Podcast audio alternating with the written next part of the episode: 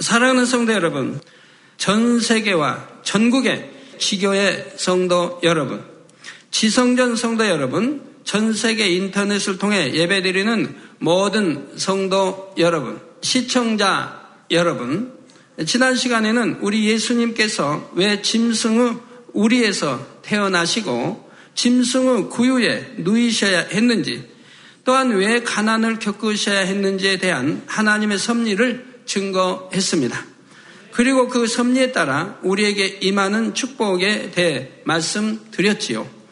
죄의 사건 사망이라는 영계의 법칙대로 인류는 죄로 인해 사망으로 가게 되었습니다. 예수님께서는 우리를 살리시기 위해 나무에 달리셨고 피를 흘려 주셨지요. 나무에 달리신 것은 율법의 저주에서 우리를 속량하시기 위함이며 생명과 일체이신 피를 흘려 주심으로 우리를 사망에서 대속해 주신 것입니다. 그런데 지난 시간에 증거한 대로 짐승의 우리에서 태어나 구유에 누이실 때나 가난한 삶을 사실 때는 피 흘림이 없었습니다.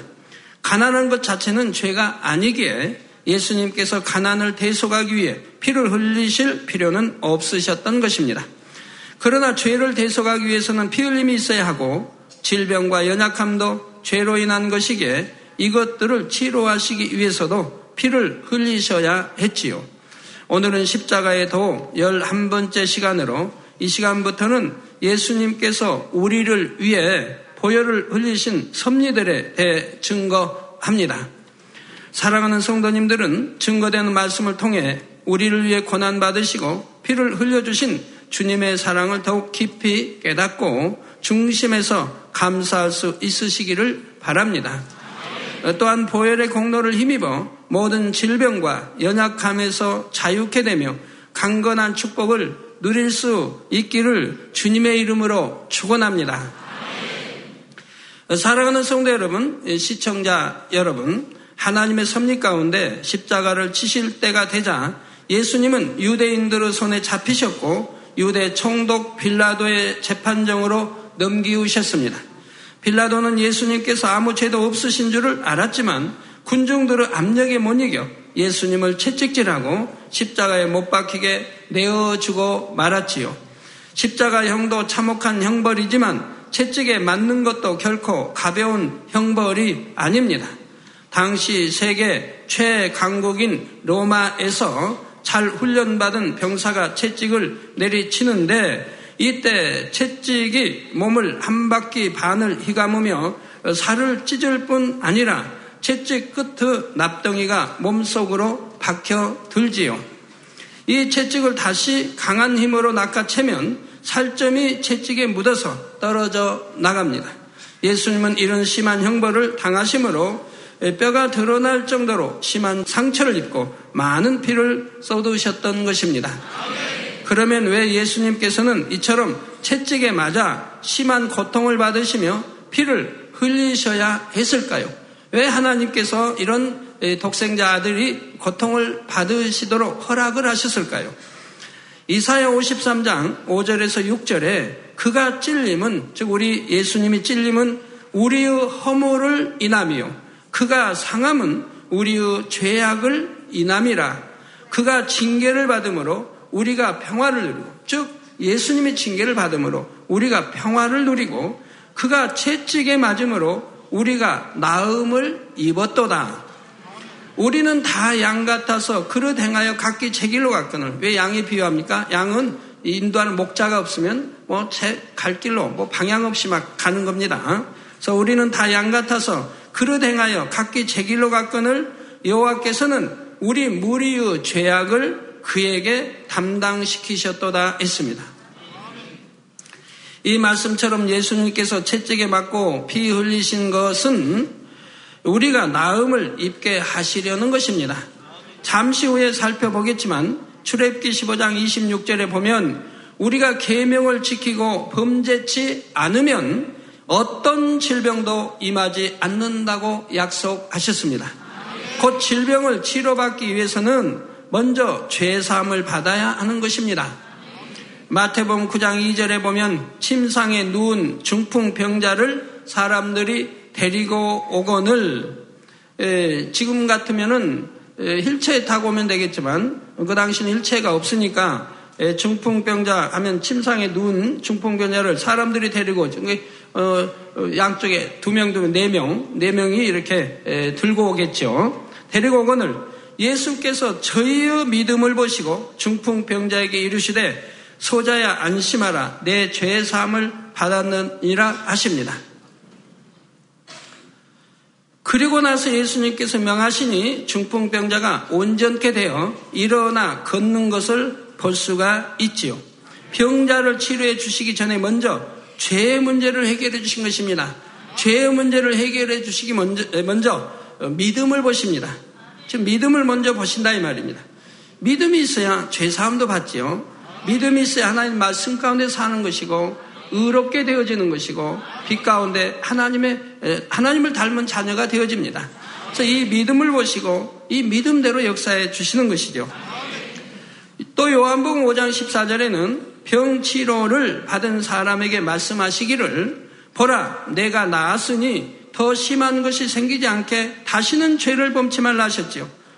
나았는데 더 심한 것이 생기는 것은 왜 생기냐? 다시 죄를 범하기 때문에 그렇다 이 말입니다. 그러니까 다시 죄를 범치 않는다면 재발하지 않는다 이 말입니다. 또 더 심한 것이 생기지도 않는다 이 말입니다. 그러므로 질병을 대속하기 위해서도 피 흘림이 있어야 하는 것이지요.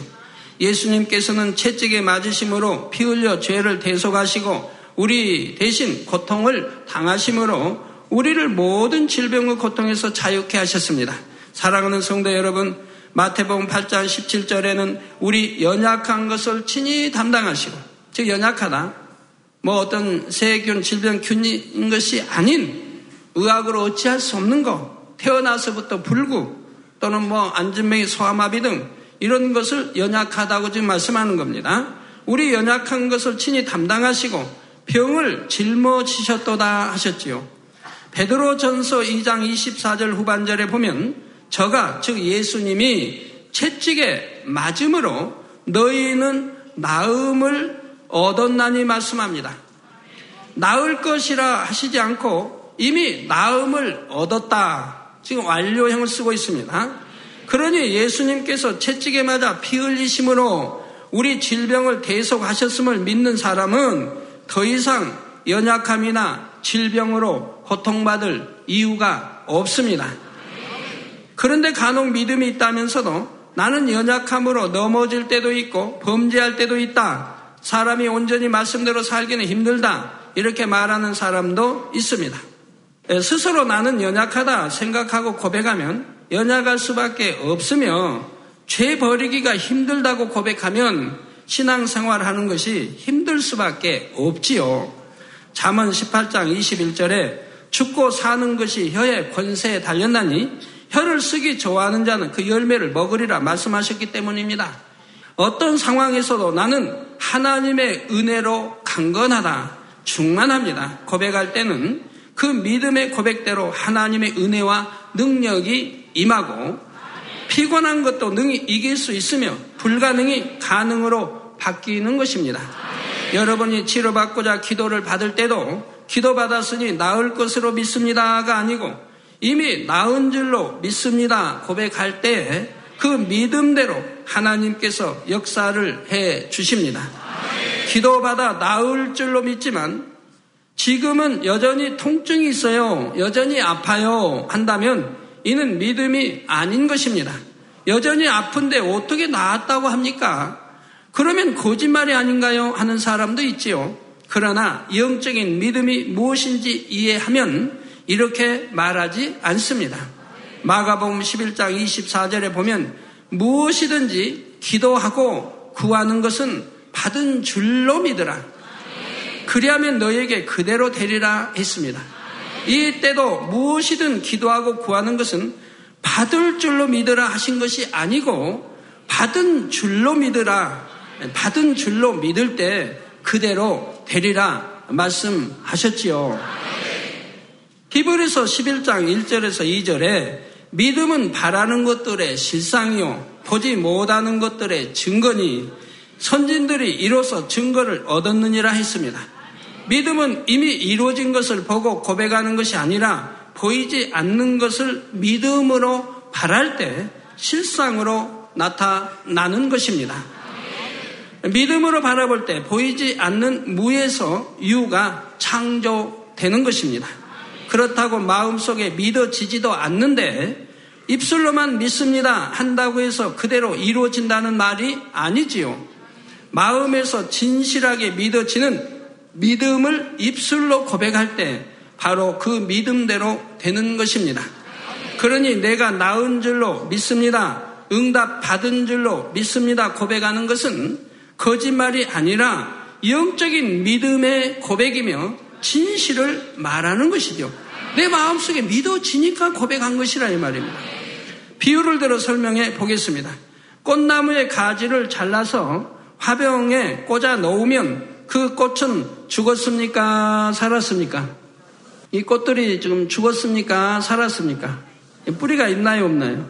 없죠. 이 꽃꽂이네요. 지금은 살아있는 것 같지만 뿌리에서 떠나 있으므로 이미 생명을 잃었습니다. 그러니 이 사실을 알면 죽은 것이라고 말하게 됩니다. 아, 그러니까 생명에서 뿌리에서 떠났기 때문에 이제 하루 이틀 지나면 시들어지는 거 보죠. 며칠 후면 시들어 버린다 이 말입니다. 이게 지금도 죽어가고 있는 중인 거예요. 이런 것처럼 주님을 영접하지 않은 사람들에 대해 성경에서는 죽었다고 표현하는 것입니다. 분명히 호흡하며 먹고 마시고 취하는데 죽은 자라고 말씀하시는 것입니다. 그 안에는 영원한 생명이 없기 때문에 결국 지옥으로 갈 것이기 때문에 죽은 자라고 성경은 표현하고 있다 이 말입니다. 당장은 살아있는 것 같지만 결국은 지옥길로 갈 인생들이기에 다가올 결과를 보고 죽었다고 하는 것입니다. 믿음으로 바라볼 때는 질병의 치료도 마찬가지입니다. 하나님의 능력으로 병균이 암세포가 이미 태워졌다. 질병과 연약함이 나에게서 떠나 버렸다. 이렇게 믿고 고백하면 그 믿음대로 주님께서 역사하십니다. 이미 예수님께서 연약함과 질병을 대속하시기 위해 채찍에 맞아 피 흘려 주셨기 때문입니다. 그런데 이를 믿지도 못하고 믿음으로 고백하지도 못하면 여전히 질병이 떠나지 않습니다. 아무리 기도를 받아도 자신의 마음에서는 나는 아프다, 아직 낫지 않았다고 믿으니 여전히 아픈 것입니다. 자, 이러한 부정적인 생각을 깨트리지 않는 한 하나님의 역사를 체험할 수가 없다는 사실입니다. 육신의 생각을 동원하지 않고 믿습니다 하면 바로 그 자리에서도 마비된 몸이 움직이며 일어나 걷고 뛸 수도 있습니다. 저는 초등학교 4학년 때 갈비뼈를 다친 적이 있습니다. 이후로 몸이 약해지거나 여름이 되면 이것이 재발해서 심하게 결리고 걸으면서도 통증 때문에 호흡하기가 곤란했습니다. 자, 그런데 주님을 영접하면서 모든 질병과 함께 이것도 치료를 받았지요. 이렇게 치료받은 후 한 2년쯤 지났을 때 무거운 것을 들다가 순간 삐끗하면서 그 부위가 다시 결리기 시작했는데 걷지 못할 정도로 심하게 아팠지요. 이때 제가 이런 생각을 해보았습니다. 우리 하나님께서 전지전능하셔서 내 모든 질병을 다 치료해 주셨는데 이것 하나 좀 삐끗했다고 해서 내가 아파야 할 이유가 무엇인가 했던 것입니다. 그래서 저는 손을 얹고 간절히 기도했습니다. 제가 기도하고 나서 움직이면 즉시로 깨끗해져서 통증도 없고 걷게 될 줄 믿습니다. 그러자 부정적인 생각이 사라지고 하나님께서 믿음대로 역사해 주신다는 마음이 왔지요. 기도를 마치고 곧장 일어나 뛰었더니 마치 거짓말처럼 통증이 사라졌습니다. 내가 정말 몇 시간 동안이나 고통스러웠나?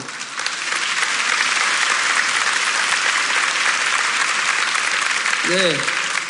네. 몇 시간 동안이나 고통스러웠나고 의심할 정도였습니다. 창조주 하나님의 권능은 치료의 역사뿐 아니라 창조의 역사 자체를 베푸십니다. 성경에 보면 마른 뼈들에게 명하신다 해도 살이 돋고 힘줄이 생기며 가죽이 덮이고 생기가 들어가서 살아있는 큰 군대를 이루는 장면도 나옵니다.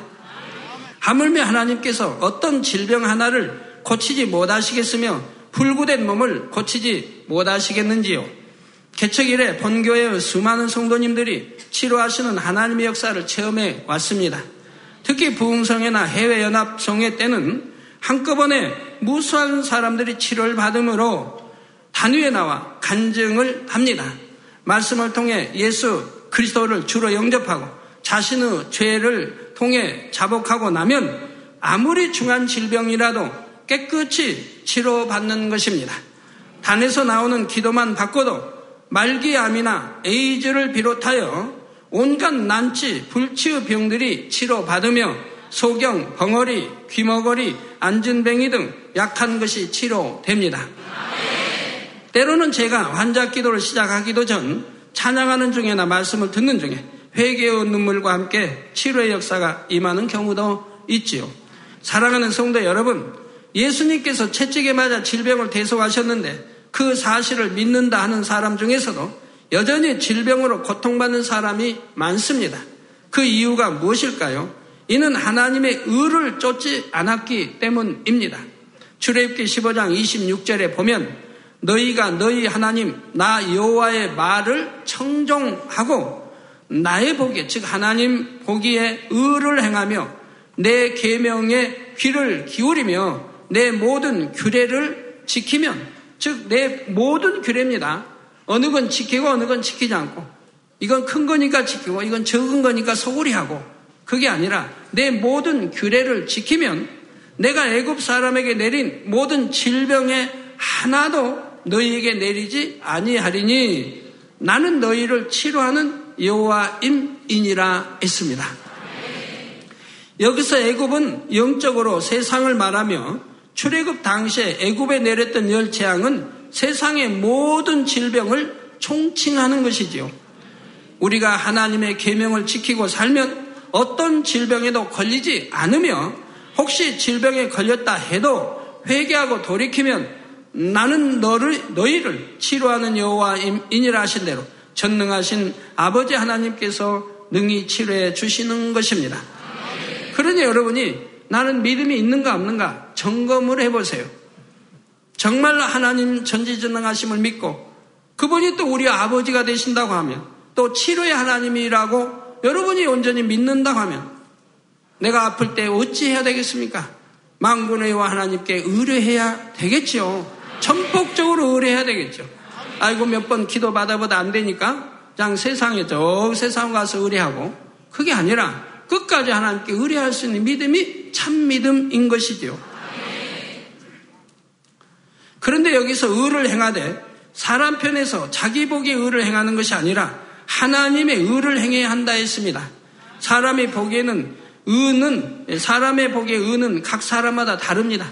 여기에 열, 사, 열 사람이 있으면 열 사람마다 자기 의가 다 다르다 이 말. 생각이 다르고 마음 씀씀이가 다르고 의가 전부 다르다 이 말이에요. 그래서 서로가 자기가 옳다고 주장하는 거죠.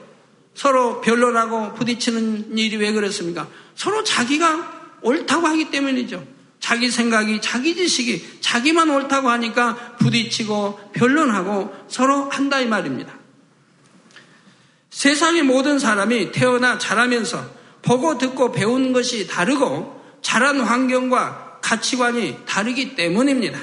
이 사람은 의롭다 생각하는 일에 대해서도 저 사람은 불의하다고 할 수 있는 것입니다. 그러므로 진리 자체이신 하나님의 말씀을 기준으로 삼아 하나님께서 의롭다 하신 것만이 참으로 의로운 것이지요. 예를 들어 자녀가 다른 아이에게 맞고 들어오면 사람마다 반응이 다릅니다.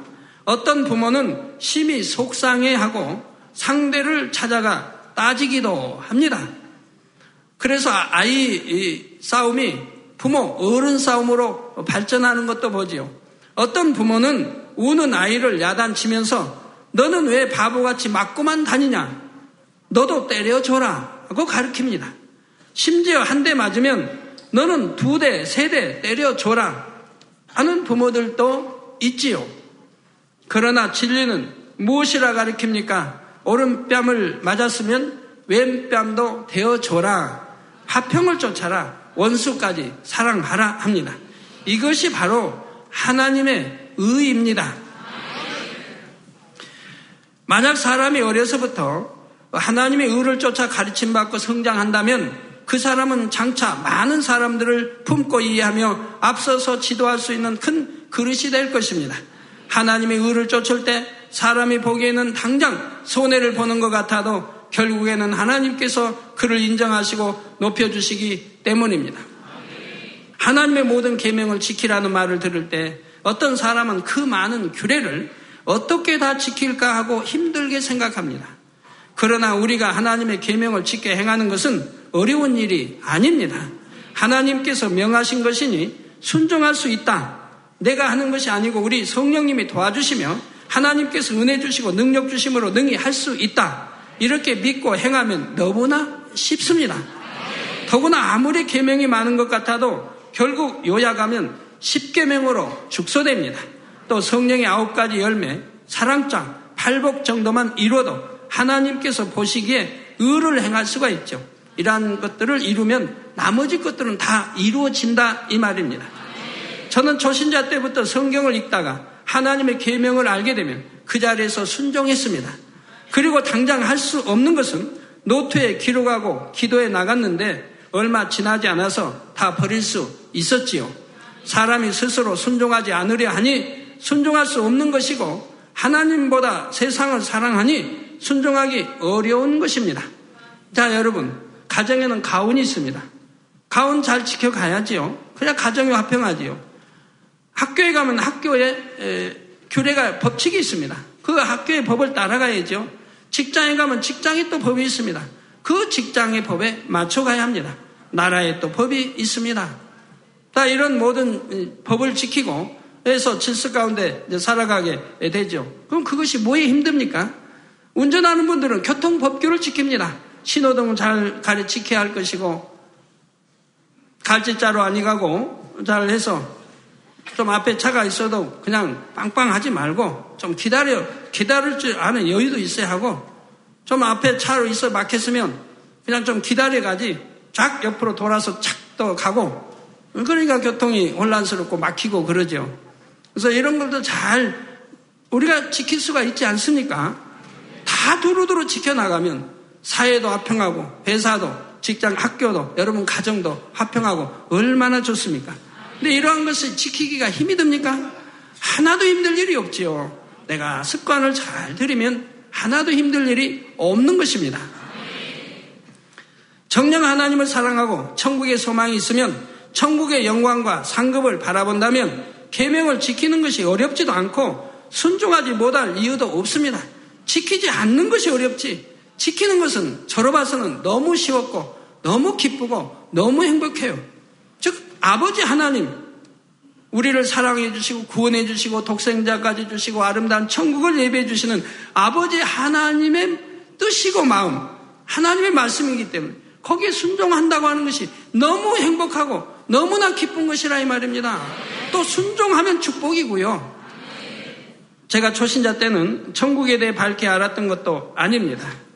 단지 치료해 주신 하나님의 은혜가 너무 감사하고 하나님을 너무나 사랑하기 때문에 무조건 그 말씀에 순종해 나갔던 것입니다. 하물며 여러분은 그동안 천국에 대해 수많은 말씀을 듣고 밝히 배우셨으니 순종하기가 훨씬 더 쉽지요. 혹시 나는 너무나 버릴 것이 많은데 어느 세월에 다 버릴까 하는 분들이 있다 해도 염려할 것이 없습니다. 혈기든 미움이든 간음이든 제일 버리기 힘든 것을 놓고 집중적으로 기도하고 금식하여 버리고 나면 나머지 것들은 쉽게 쉽게 버려집니다. 마치 나무를 뽑아도 큰 뿌리를 뽑아내면 잔뿌리들은 한꺼번에 뽑히는 것과 어, 같지요. 예, 성도 여러분, 역대하 16장에 보면 남유다의 아사 왕에 대한 기록이 나옵니다. 원래 아사 왕은 하나님을 잘 섬겼던 왕입니다. 그런데 아사 왕 36년에 북이스라엘 왕국의 왕이 남유다 왕국을 치려고 올라오자 이전에 하나님만 의존했던 믿음이 변질되어 버렸지요. 이방 나라에 뇌물을 주고 북이스라엘을 공격해달라 부탁한 것입니다. 이에 성견자가 와서 왕을 책망합니다. 이전에는 심히 강한 이방 군대가 침략했을 때도 왕이 하나님을 의지했을 때는 하나님께서 적군을 물리쳐 주셨는데 이제 왕이 이방 군대를 의지하게 되었으니 하나님께서 왕을 외면하시게 되었음을 알려주었던 것입니다. 즉 하나님만 의뢰했을 때는 하나님이 지켜 보호해 주셨는데 하나님을 의뢰하지 않고 이제는 세상에 의뢰하고 사람에 의뢰하니까 하나님이 외면해 버리시다라 이 말입니다. 역대하 16장 9절에 보면 여호와의 눈은 온 땅을 두루 감찰하사 지구 끝까지 온 우주 두루두루 하나님의 눈은 감찰하고 계시다 이 말입니다. 감찰하사 전심으로 자기에게 향하는 자를 위하여 능력을 베푸시나니 이게 마음과 뜻과 힘과 정성, 생명을 다하여 전심으로 하나님께 향하는 자를 위하여 그에게 능력을 베풀어 주신다 이 말입니다. 이 일은 왕이 망령되에 행하였은즉 이후부터는 왕에게 전쟁이 있으리라고 말합니다. 이렇게 책망을 듣고도 아사 임금은 회개하지 않았습니다. 오히려 성견자를 핍박하고 계속 하나님과 죄의담을 쌓아 나가므로 결국 제239년에 발에 심한 중한병이 들고 말았습니다. 책망하면 바로 들을 줄 아는 사람이 큰 그릇입니다. 어, 사울 왕도 하나님의 사람 사무엘이 책망을 했는데 지적을 했는데도 듣지 않았습니다. 그랬기 때문에 결국 참 사마귀로 비참하게 패하고 죽을 수밖에 없었죠. 그러나 하나님의 사랑하시는 정 다윗 왕은 임금인데도 잘못했을 때 하나님의 사람이 와서 죄를 지적합니다. 그러니까 이 바로 통해 자복을 합니다. 내가 잘못했습니다. 바로 통해 자복을 합니다. 그리고 그로 인해서 사단의 송사거리가 되고 이제 오는 연단을 기쁨으로 받아가는 것을 볼 수가 있습니다. 바로 이런 그릇이 큰 사람이요, 큰 그릇이라 이 말입니다. 그러니 하나님이 다윗을 사랑하실 수밖에 없었고 귀 크게 쓰셨던 것을 볼 수가 있었고 우리 믿음의 참 선진으로 가장 본이 될 수 있는 그런 다윗 왕이 되었은 것을 볼 수가 있습니다. 자, 그래서 제39년에 발에 심한 병이 들었습니다. 그러면 어찌해야 합니까? 자, 여러분도 이런 경우 어찌해야 합니까? 이때라도 통해 잡아가고 하나님께 매달려야 할 것인데 아사 왕은 여전히 하나님께 구하지 아니하고 의원들에게 구했습니다. 즉 왕인이 어, 좋은 의원들 다 할 거 아닙니까? 이 의원에 안 되면 또 다른 의원에게. 그래서 의원들, 복수로 나오죠. 의원들에게 구했습니다. 그러나 결국 역대하 16장 13절에 아사가 위에 있은지, 즉 왕이 있은지 41년에 죽어 그 열조와 함께 잠해했습니다. 즉, 결국은 그 병으로 죽고 말았다 이 말입니다. 하나님께 의뢰했더라면 하나님이 기뻐하시고 그리고 깨끗하게 치료받아서 더 장수했을 텐데 세상이 의뢰하니 사람이 의뢰하니 결국 하나님의 역사를 보지 못하고 병들어 죽고 말더라 이 말입니다. 하나님께서 그에 대해 심히 서운하심으로 이와 같은 기록을 성경에 남겨두신 것입니다. 남겨둠으로 우리가 믿음이라는 것이 뭔지 정말 하나님을 믿고 사랑한다는 것이 뭔지를 깨우쳐주고 있는 것입니다. 오늘날도 그렇습니다. 많은 사람들이 말로는 전제전능하신 하나님을 믿습니다. 생사복을 주관하시는 하나님을 믿습니다 합니다. 그러나 막상 자신에게 무슨 문제가 생기면 어찌합니까? 하나님을 의지하지 않고 세상을 의지하며 기도하여 하나님께 구하는 것이 아니라 병원을 의지하고 약을 의지하는 사람이 많지요. 아무리 말씀을 많이 듣고 알아도 계명을 지키며 살지 않기 때문에 또한 하나님을 중심에서 사랑하지 않기 때문에 치료받을 수 있는 영적인 믿음이 오지 않는 것입니다. 여러분은 성령을 받아 하나님의 자녀되는 권세를 받았습니다. 이제 어둠에서 나와 빛 가운데 의 가운데 행해 나가면 하나님과의 사이에 막힌 죄의담이 헐어지지요. 헐어지는 만큼 내 안에 믿어지는 믿음이 올 것이고 이 믿음이 오는 만큼 범사에 하나님의 역사를 체험해 나갈 수가 있습니다. 질병에 걸리지도 않으며 혹여 질병이 틈탔다 해도 이미 나아버렸다고 믿으면 즉시 해결되는 것입니다. 결론을 말씀드립니다. 사랑하는 성도 여러분, 시청자 여러분, 세상에서 중한 병을 하나 치료받으려면 얼마나 고생을 해야 합니까? 많은 치료 비용이 들 뿐 아니라 치료하는 과정에서도 많은 고통을 겪어야 하며 완전히 치료될 수 있다는 보장이 있는 것도 아닙니다. 또 수술받고 치료받았다 해도 그 후유증이 계속 있는 것을 볼 수가 있고요. 그런 사람들이 많이 있지 않습니까? 또 다시 재발하기도 하고요. 그러나 전폭적으로 하나님을 의지하고 믿음을 내보일 때는 고통이나 후유증도 없이 온전하게 치료받습니다. 또 치료받은 체험을 통해 자신의 믿음이 더 크게 성장하고 하나님께 영광 돌리니 많은 영혼을 구원하게 되지요. 이렇게 일석삼조 혹은 사조그 이상도 되는 것입니다. 물론 저는 개척 때부터 어떤 사람에게도 약을 먹지 말라, 병원을 가지 말라, 이렇게 가르친 적은 없습니다. 자신에게 믿음이 오지 않는데 다른 사람이 그렇게 하도록 시킨다고 해서 치료받는 것이 아니기 때문입니다. 다만 진리를 알려주되 본인은 믿음대로 하라 하지요.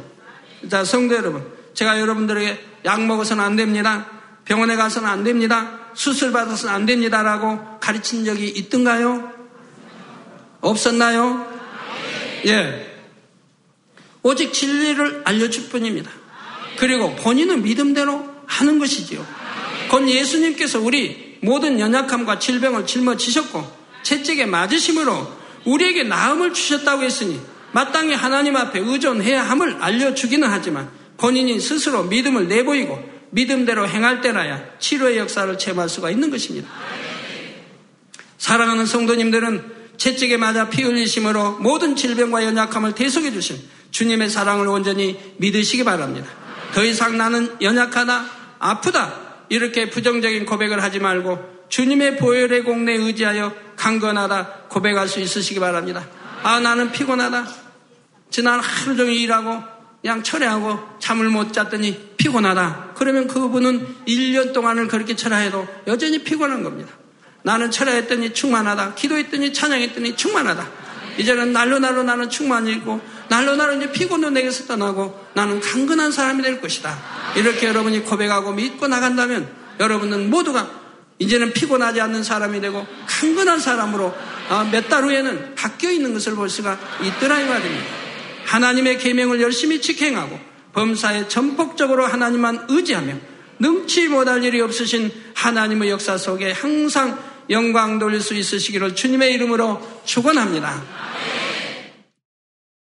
할렐루야 전능하신 사랑의 아버지 하나님 이 시간 기도받는 모든 성도님들 위해 안수하여 주옵소서 GCN 방송 시청자들이 인터넷과 화상을 통해 기도받는 지교회와 지성전 그리고 전 세계 하나님의 자녀들 위에도 시공간을 초월하여 역사하여 주시기를 원합니다.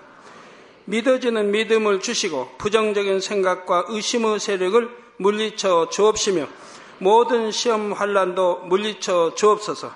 머리부터 발끝까지 오장육부 뼈 마디마디 온몸의 신경 조직 세포 등 아픈 곳마다 성령의 불로 불로 태우시고 근본의 빛으로 역사하여 주옵소서. 예수 그리스도의 이름으로 명하노니 원수마귀 사단 모든 질병, 균, 연약함아 물러가라. 빛이 여임하라. 모든 불치, 난치병도 성령의 불로 태워 깨끗게 하여 주옵소서. 말라리아를 비롯한 모든 풍토병도 물리쳐 주옵소서. 감기, 기침, 열, 몸살, 독감 등 각종 유행성 질병도 다 물러가라. 어떠한 유행성 질병, 균도 틈타지 않게 지켜 주옵소서. 위암, 폐암, 간암, 유방암, 자궁암, 대장암, 피부암 등 각종 암과 에이즈, 백혈병, 뇌졸중, 고혈압, 저혈압, 심장병, 폐병, 위장병, 당뇨, 부인병, 피부병, 갑상선 질환과 모든 염증도 깨끗게 하여 주옵소서. 소아마비, 중풍, 관절염, 디스크도 온전케 하여 주옵소서. 요통, 두통, 신경통을 비롯한 모든 통증은 사라질지어다. 간질, 자폐증, 우울증, 조울증, 노이로제 등 모든 정신질환도 물러가라. 모든 마비된 것도 풀어지고 일어나 걷고 뛸지어다. 눈도 잘 보이게 하옵시고 귀도 잘 들리게 하여 주옵소서. 소경은 눈을 뜨고 기머거리는 들으며 벙어리는 말할지어다. 각종 사고 후유증도 깨끗게 하시고 부러진 뼈도 붙여 주옵소서. 화상 입은 것도 온전케 하옵시고 화기암 물러가라 열도 물러가라 아버지 흉터 나지 않게 역사해 주시기 원합니다. 마약을 비롯하여 각종 약물과 독극물 중독도 깨끗함을 입을 지어다. 죽은 신경과 세포가 살아나며 죽은 자도 살아나게 하여 주옵소서. 잉태의 축복도 주시기를 원합니다. 잉태의 축복을 받으라 예수 그리스도의 이름으로 명하노니 원수마귀 사단아 하늘 공중 곳에 잡은 악의 영들아 물러가라. 그의 사자들도 물러갈지니라. 이 땅의 악한 영 더러운 영 거짓되고 간사한 영 의간질하고 미혹하는 모든 어둠들은 물러가라. 모든 흉악의 결박을 풀고 어둠아 물러가라. 빛이 여 임하라. 아버지 하나님 부르짖어 기도할 수 있는 능력을 주시고 죄를 버리고 성결될 수 있는 능력을 주옵소서. 영원히 잘됨 같이 범사에 잘되게 하시고 가정의 복음화도 이루어 주시기를 원합니다. 한 주간도 모든 사고와 재앙으로부터 지켜주시고 불통이 없는 형통한 삶을 살 수 있도록 축복해 주옵소서. 성령의 불담으로 천군 천사와 주님의 불꽃 같은 눈동자로 모든 하나님의 자녀들과 가정, 일도 사업들을 지켜주시기를 원합니다. 학생들에게 지와 명철을 더하시고 공부할 수 있는 뜨거운 마음과 열정도 더하여 주옵소서. 마음과 생각을 세상에 빼앗기지 않도록 지키시고 하나님을 뜨겁게 사랑하는 학생들로 축복하여 주옵소서. 하나님의 자녀들이 먹으나 마시나 입으나 무엇을 하든지 하나님 앞에 영광 돌리는 삶이 되게 축복하여 주시기를 원합니다. 나는 하나님을 만났노라, 체험했노라, 응답 받았노라, 축복 받았노라, 간증하는 입술이 되게 역사하여 주옵소서. 아버지 하나님 감사합니다. 홀로 영광 받으옵소서. 우리 주 예수 그리스도의 이름으로 기도하옵나이다. 아멘.